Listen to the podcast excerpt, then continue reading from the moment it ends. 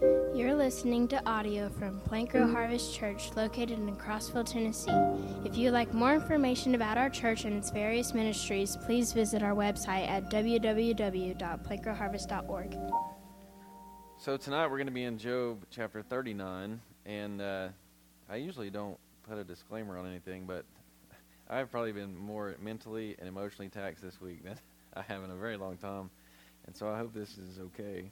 Uh, it's a shorter chapter, so it's probably going to be shorter. I actually I didn't tell Sarah this, but I was at Walmart last night, and I just talked to so many people on the phone and dealt with so many people, and my head's been spinning. And I came out of Walmart, and it took me like 10 minutes to find my truck. I was like, I don't even remember where I parked. so, so this could be interesting. But you know, we've heard God speak, and uh, so I told you last week about these four rounds of questions, and last week we looked at three of those, and God. Uh, basically just was asking these questions of Job that he didn't expect an answer from, but he was revealing his complete control over the creation of the earth and over control over the natural processes. So he talked about the weather, he talked about sunrise and sunset, and all these things that he's in control of. I guess if you think about in the physical realm, so to speak, and uh, the emphasis was kind of on, hey, listen, Job, I, I'm in control of all these things. I have knowledge of all these things. You obviously don't. So that should cause you to trust in me, not to doubt me. If, if I'm in control of these things and you're not, if I can do these things and you can't, why do you doubt me? You should be trusting me. Uh, you shouldn't be questioning me, right? And so we get to chapter 29 and we've got this, or 39, we've got this fourth round of questions, and it's interesting because God kind of shifts, and now he talks about living things. And uh, he's reinforcing that same point that I'm in complete control, Job. I always act with a purpose. And so because of that, you should trust me completely. And so let's read chapter 39 and then we'll, we'll walk through it. But it says, he's speaking, God speaking to Job, and he said, Do you know when mountain goats give birth? Have you watched the deer in labor? Can you count the months they are pregnant so you can know the time they give birth? They crouch down to give birth to their young. They deliver their newborn. Their offspring are healthy and grow up in the open field. They leave and do not return. Who set the wild donkey free? Who releases the swift donkey from its harness. I made the desert its home, and the salty wasteland its dwelling. It scoffs at the noise of the village and never hears the shouts of a driver. It roams the mountains for its pasture land, searching for anything green. Would the wild ox be willing to serve you? Would it spend the night by your feeding trough? Can you hold the wild ox to a furrow by its harness? Will it plow the valleys behind you? Can you depend on it because its strength is great? Would you leave it to do your hard work? Can you trust the wild ox to harvest your grain and bring it to your threshing floor? The wings of the ostrich flap joyfully, but are her feathers and plumage like the stork's? She abandons her eggs on the ground and lets them be warmed in the sand. She forgets that a foot may crush them or that some wild animal may trample them. She treats her young harshly as if they were not her own, with no fear that her labor may have been in vain. For God has deprived her of wisdom he has not endowed her with understanding. When she proudly spreads her wings, she laughs at the horse and its rider. Do you give strength to the horse? Do you adorn his neck with a mane? Do you make him leap like a locust? His proud snorting fills one with terror. His paws in the valley and rejoice in his strength. Or he paws in the valley and he rejoices in his strength. He charges into battle. He laughs at fear since he is afraid of nothing. He does not run from the sword. A quiver rattles at his side, along with a flashing spear and a javelin. He charges ahead with trembling rage. He cannot stand still at the trumpet's sound. When the trumpet blasts, he snorts defiantly. He smells the battle from a distance. He hears the officer's shouts and the battle cry. Does the hawk take flight by your understanding and spread its wings to the south? Does the eagle soar at your command and make its nest on high? It lives on a cliff where it spends the night. Its stronghold is on a rocky crag. From there, it searches for prey. Its eyes penetrate the distance. Its brood gulps down blood, and where the slain are, it is there. So you see, God speaks about all of these different living creatures. And again, he's trying to, to get the message across to Job that I'm in control of all of these things that you don't even really think about. You just take them for granted or it's not even on your mind. I'm in control of those things. I, basically, I've got this. You know, you're concerned about your situation. And if I'm in control of all of these small little details, I've got it. I've got it under control. Trust in me. And he starts with, with goats and deer. And again, he's using these rhetorical questions to make his point. and he references the life cycle of goats, of mountain goats and deer. And he basically asks Job, Hey, Job, have you taken time to notice how the mountain goats give birth or watch the deer in labor? And if you think about Job, I'm, I'm assuming that perhaps he had seen these things. If he hadn't seen these things, he'd seen his own livestock give birth. And uh, so he had some, some small knowledge of those things, but it wasn't, it wasn't a priority in his life. Right? It, wasn't, it wasn't what he was uh, totally locked in on. And he didn't study those things in great detail. And then, and then God doubles down and, and he asks, Well, do you understand the details of the pregnancy, of the development of their kids, of the rearing of their kids? And and the case is no. I mean, obviously no. Job Job doesn't. And and God's making the point here that listen, Job, I know things that you don't know. It's almost like God was saying to Job, you don't even know about these things. They seem unimportant to you, and yet they're critically important to me. I can even take care of the, the, the, the mountain goat that's in the corner of the mountain that you can't even see, on the mountain that you don't even know. Like, I know when it's pregnant, I know how that cycle works, and I'm taking care of that goat to make sure that it can deliver its young, and not only deliver it, take care of it. He's saying, I, I understand all of these details. And if you notice, I think you can notice you, the tone of God's statement. I know from text it's hard to, to read that, but it's almost like the tone is God's, God's kind of casual about that. It's just, it's just what I do. You know, it's not like it's difficult for me. Um, I know all those details. I understand those processes. I'm not. I don't under, over, understand them. I oversee them, and so while it's important, it's not difficult for God. And and if you think about Job, I mean, it's obvious he he couldn't control all of those things. I mean, I can't control when the mountain goat gets pregnant. I can't control when the mountain goat gives birth. But uh, he could learn about he could learn about those things. But if you think about mankind, if you think about your own human mind, it take him a lifetime to understand that. Just take the mountain goat, or just take the deer. I mean, he could study the deer for the rest of his life, and he could understand in pretty good detail what goes on with the deer, or the mountain goat. But that's all he'd know. He wouldn't know anything else. And God's saying, Yeah, I got that, and I got that, and it's no big deal, and I got everything else too. I mean, if you think about it, that's what scientists do today, right? You've got scientists that specialize and they, they study and they're very smart and they know all the details of one very little niche area. But that's all they know. And it shows the limitness, the limit, the limited capacity of the human mind in comparison to, to what God has under control and the knowledge that He has. And I think that's what God's point is to a degree when He's trying to get this message across to Job. It's like it takes so much effort to even gain a small amount of knowledge, and yet God knows it all, and it's casual. It's just what He does, it's who He is.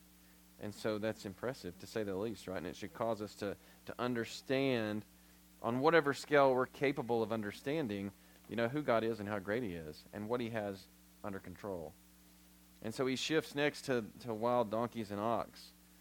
And uh, I, th- I think what he's trying to get across here is this idea of control. He's talking about control. And he asks Job, Who sets the wild donkey free? In other words, he's asking Job, Why is the wild donkey wild? I mean, why, why is that? And the answer is because I'm, I deemed it that way. I'm God, and I said that's the way it's going to be, and that's how it is. I made the decision as God to set the wild donkey free, and God takes ownership of that decision. He set it free, He allows it to roam, and He asks Job the same question about wild ox. And He, and he kind of presses on Job and says, Hey, Job, can you control the wild ox? I mean, it's wild, but can you control it? Can you use it for your own bidding? Can you use it for your own work? I mean, if you simplify that, it's like, Job, can, can, can the wild ox do what you want it to do, when you want it to do it? And, and the answer is no. And I think the point that God's trying to make is this idea, it's this greater point about control. And it's interesting, uh, not, to, you know, we could go a lot of different directions right here, but not to dive too deeply into politics and all that mess, but humans crave control. They crave control. And the crazy thing is that we believe or we try to believe that we actually have it. That I actually have control over all these different areas of my life. And if we're honest with ourselves, that, that idea is laughable. Like the idea that I control anything is laughable. And you, you've heard this saying, I'm sure you've heard, that if you, if you lie to yourself long enough, you're going to start to believe it. Right? And that's true. And it's true with this area of control. If, if I lie to myself long enough and say, I've got this under control, I'm the one that's in charge of it, I got it completely under control, then I start to believe that. But if I ask the question of you, you know, what do you control in your life? I think I think that most of us, if we were honest, would admit that there's nothing that we completely control. I mean, we don't want to admit that because we buy into this illusion and this lie of, of control, but, but that we don't have any control. God's the one with control. And I think that's the point that he's trying to make here is that, listen, I'm in complete control. You don't control that ox. You don't control that, that wild donkey. I control those things. And, and here's the big problem. I think, I think underneath maybe the undercurrent here of what God's trying to get at is here's the big problem, Job. You want to control me. And we fall into the same trap. Like, we think we've got control of all these other areas, and we also, well, I want to control God. You know, I want to, I want to make God what I want him to be, not what he is. And if we look back at what Job has said throughout this book as we've studied it, you know, there's many instances where Job has demanded certain things of God. I mean, he, he said, I want to be heard. I, I want all of these things. And in a sense, he's saying, I want to control God. And God's telling him, listen, you can't even control these wild animals. Don't think that you can control me. But the good news there is we don't need to control God, or we don't need to control anything else. Because he's demonstrating here to Job, the message that he's trying to get across is I've got it covered, Job. I've got it covered. I'm in complete control. I control all these other things. And while you can't trust the wild oxen to do your work, you can trust me. I'm going to look out for you. Just like I care about all these other things. I just talked to you about the mountain goat. I just talked to you about the deer. I talked to you about all the small details of their life and how I have all of those things under control. I'm caring for that animal, and if I'm caring for that animal, why wouldn't I care for you? I mean, that's the very words of Jesus, right? When he talked about the sparrows. It's like if your heavenly Father's going to take care of them, why wouldn't he take care of you? And that's what God's telling Job here. No situation, no predicament is too large for God. And that's what Job needs to understand, and that's what we need to understand. There are going to be highs in our life, there are going to be lows in our life. We're going to deal with difficulty, but it's nothing that God doesn't know, it's nothing that He doesn't understand, and it's nothing that He can't control. He moves on, and, and this is a really, really interesting passage. Uh, in verses 13 through 18. He starts to talk about wisdom. And uh, like I said, this is, this is difficult. These are difficult few verses here. And depending on the translation you're reading, and I had to dig deep in some commentaries. But, but you've got God speaking. He's talking about an ostrich and a stork. He's talking about these two different birds. And, and what he's doing is he's comparing the two. And how both of these birds are completely free and yet they take that freedom and they handle it very differently.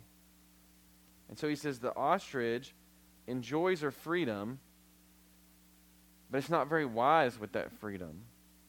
It's not very wise when it comes to its own eggs, to when it comes to its own children. And on the contrary, he looks at the stork and he said the stork is very faithful and very wise. Because the stork takes care of her eggs. And so, in just doing a little research, and I think I'm close, do your own research. I think I'm close to this. But it's talking about a group of ostriches. I think they're called the hens, but you take a group of ostriches, and they can lay several eggs. Like, I think I read somewhere like a whole group can lay like 70 to 80 eggs. And so, apparently, what happens is there's this queen or this chief ostrich that sits on them all. Okay? But the problem is that the nest can only hold around 20. So there's 70 eggs, or 80 eggs, it can only hold 20 in the nest, and the rest just kind of get pushed out. And so what happens is when they get pushed out, now they get trampled on. They just get stepped on and destroyed. And you, and you think about all the hard work that goes into producing those eggs, to hatching those eggs, and yet you've got the ostrich who mistreats, what, two thirds, three fourths of them? So you've only got 20 that actually are taken care of in the nest. So they, the ostrich has no regard for all of these other eggs. She's got no fear or concern for them. But the stork is the one that takes care of every egg that, that it lays and makes sure that they all hatch. He's very careful. And so you ask the question, well, why? Why? Why would the ostrich be that stupid? I mean, that's what I would ask when I read, why would the ostrich be that stupid? And why is the stork so wise? Well, it says clearly that the ostrich has been deprived of wisdom by God. Now, we know, right? I mean, if you were, I don't know, people are weird, man. I, I admittedly, I'm weird because I'll watch videos of people opening packs of baseball cards, and I really enjoy that. But people will stare at like an eagle cam and watch an eagle. Ooh, look at that eagle! I mean, that's I'm not going to do that.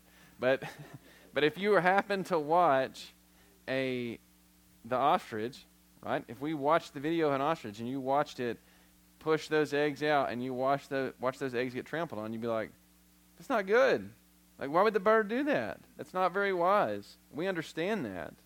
You don't treat your young poorly, right? You don't treat your own children like that. So we understand that there's a lack of understanding going on there. And while we don't understand that, we don't understand why that is, God has chosen to withhold the wisdom from the ostrich. But that's not the case with you. And it's not the case with me. Right? Because James 1 5 clearly tells us, it says, if man seeks wisdom, he should ask God. And God's going to provide it because he's faithful. So, so I think what God's trying to get at here is mankind doesn't have to be like the ostrich because true wisdom is available from God. So the point he's trying to make is Job, why are you acting like this dumb bird? I mean, that's basically what he's saying. If, if God spoke in slang, that's what he would say. Why are you acting like that dumb bird, Job? And if, if you that's what he said. If you go back to 38.2, it's interesting. You connect those two passages. In 38.2, when God first speaks, he says, Who is this who obscures my counsel with ignorant words?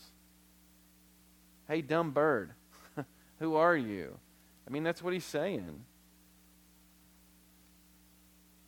Job is being just as careless as the ostrich. So that's point number one. And then the second point is if you're acting like the dumb bird, then how can you question God? Right? The ostrich is the one without wisdom. Job, you're clearly acting without wisdom. Now, here's the difference the ostrich has no choice. I withhold wisdom from the ostrich. I'm not withholding it from you, you're just not seeking it. So, why are you, why are you questioning me? Why are you questioning me when you lack wisdom and understanding? So really, what he's saying is, don't be the dumb bird.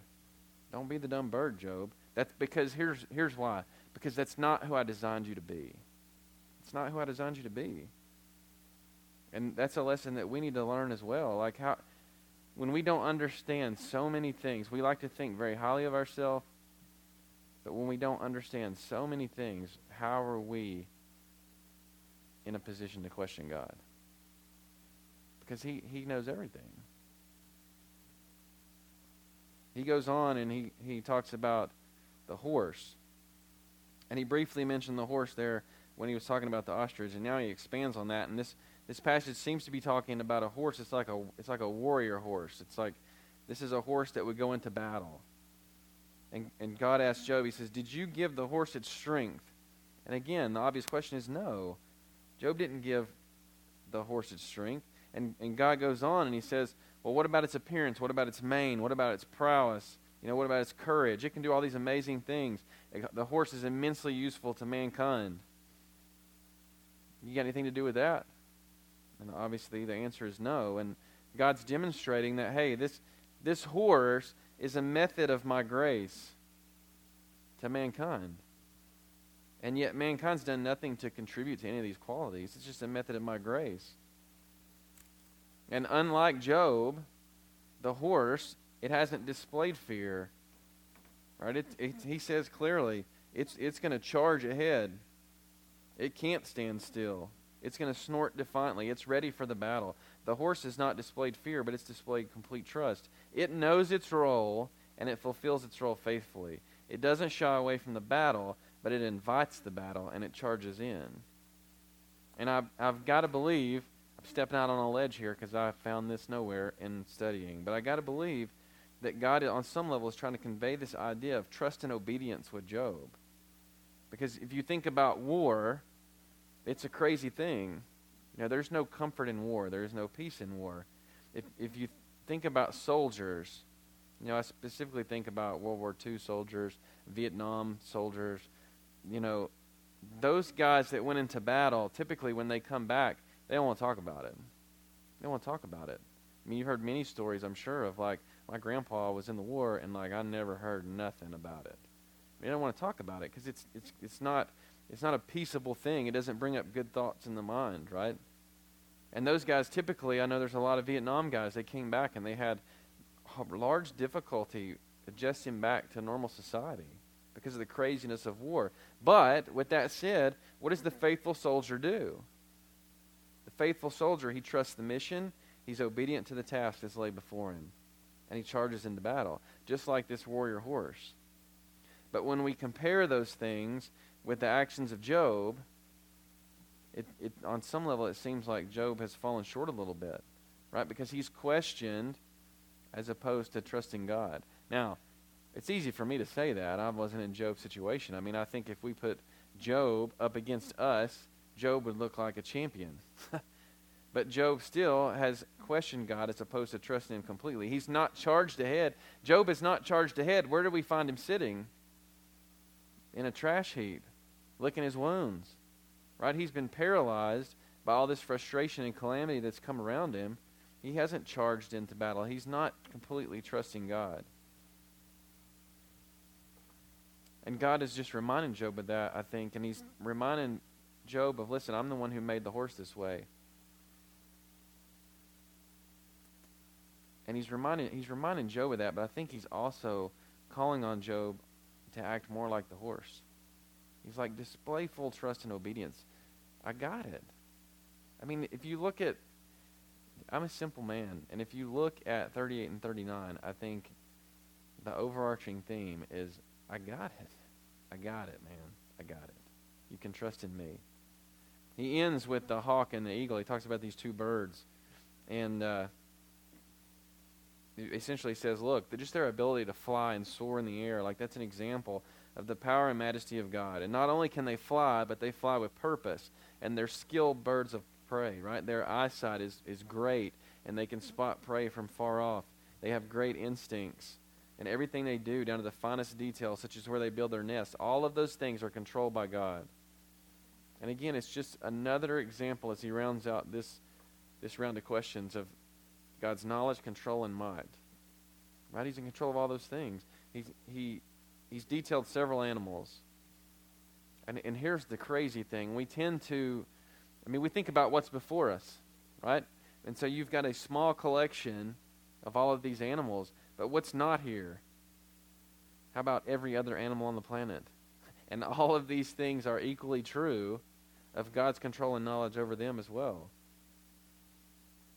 That's, that's immense knowledge. And yet, what do we do as fallible humans? We get the tendency to question God when we know so little. Right? He knows all of these things, and, and we know so little. And yet, we're the ones that question Him. When truthfully, he's probably the one that should be questioning us. Like, why are you, again, why are you acting like that dumb bird? like, why? come on, man, that's not who I created you to be. So, these two chapters, 30, 30 and 39, you know, they round out these four rounds of questions from, from, from God to Job to just demonstrate the greatness of God compared with these large limits of mankind. And when we have these limits in place, that puts us in no position to question God. It's, it's not, I like to, maybe pride's the wrong word. I like to pride myself on being a, a logical and rational individual. And it's not rational. You know, when, when I know the limit of me and I question essentially the greatness of God, it's not a rational position at all. It's not logical. It doesn't make sense. God simply wants Job and he wants you to know I've got everything covered and I can be completely trusted. Right? And he's like, Job, just buy into that. And I think he's calling on us to do the same thing. Like, just buy into that. Quit, quit the struggle and quit the fight and quit, Quit buying into this illusion that you're in control of things and like if I just do this a little bit harder, I can make it happen. I got it. I got it. Trust in me. Like that's where you need to put all your emphasis. Trust in me and I've got it. And so just in closing, you know, what does that mean for us on a day-to-day basis? I think I got 5 points for you. The first one was just everything down to the finest details are important to God. Everything down to the finest details are important to God. You know, just like he talked with the goat, just like he talked with a deer, and then you look at your life and you think about all of these things that seemingly you would think the creator of the universe doesn't care about. He cares about it. He knows about it. And not only does he care about it, know about it, he's in control of it. The second point was was just, you know, we can't buy into the illusion of control. We can't buy into that illusion of control because it's a that's a path you don't want to go down because it's only going to lead to heartache and and more anxiety and more stress. I mean, does that mean that we don't need to work hard? No. Does that mean that we don't need to do our best? No. But I'm not in complete control. At the end of the day, things aren't going to go exactly the way I want them to go. They're going to go the way that God wants them to go.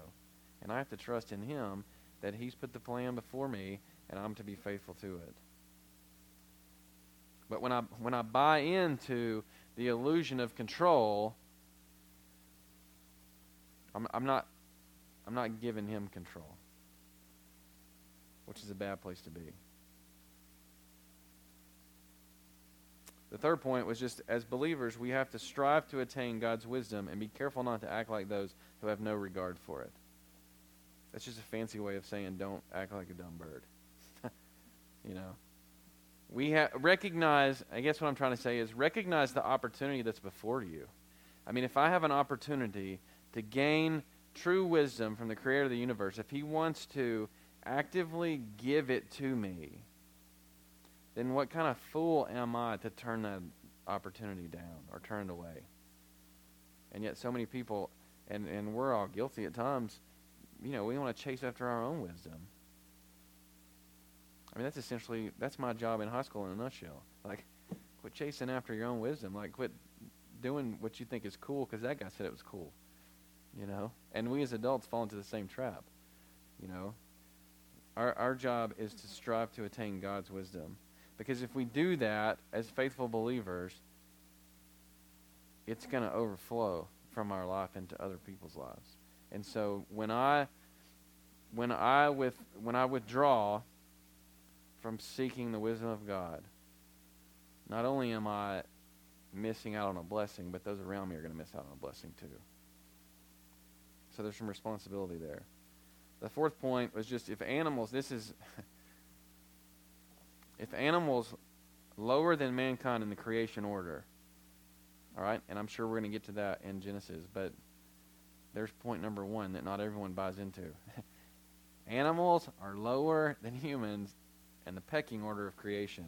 And if that is true, and those animals that are lower than us can practice complete obedience and trust, then so should we. So should we.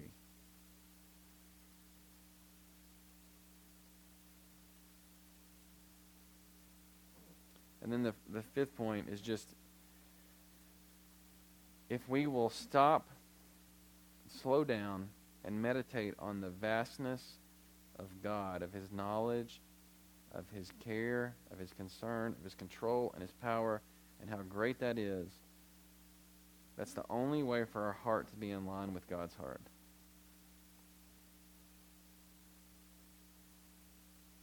And as I was thinking about that, it just I was thinking about verse 26 where it says, "Does the hawk take flight by your understanding?" You know, I and the answer is no. And, and maybe this is a stretch, but you're not going to take flight by your own understanding. You know, the things that you touch, while they may be successful on some level, they're never going to be as successful as they can be if it's not attached to the wisdom of God. And the only way that I recognize that is when I stop and slow down enough to, to pause and meditate on how great He is. Because it's not in my nature to think about that, right? But but what it does is it puts me in my place. You know, because I'm not going to recognize who I am and my place until I recognize who He is and how great He is. And it will humble humble you and it will humble me very quickly. So again, just real quick through those, everything down to the finest detail is important to God. You can't buy into the illusion of control. And as believers, we have to strive to attain God's wisdom and be careful not to act like those who have no regard for it. If animals lower than mankind in the creation order can practice complete obedience and trust, then so should we. And then meditating on the vastness of God is the only way for our heart to be in line with God's heart. It's the only thing that's going to lead us to take flight like the hawk. You know, we're always going to be grounded and we'll never be what God has called us to be if I don't take time to stop and recognize who He is. So let's pray.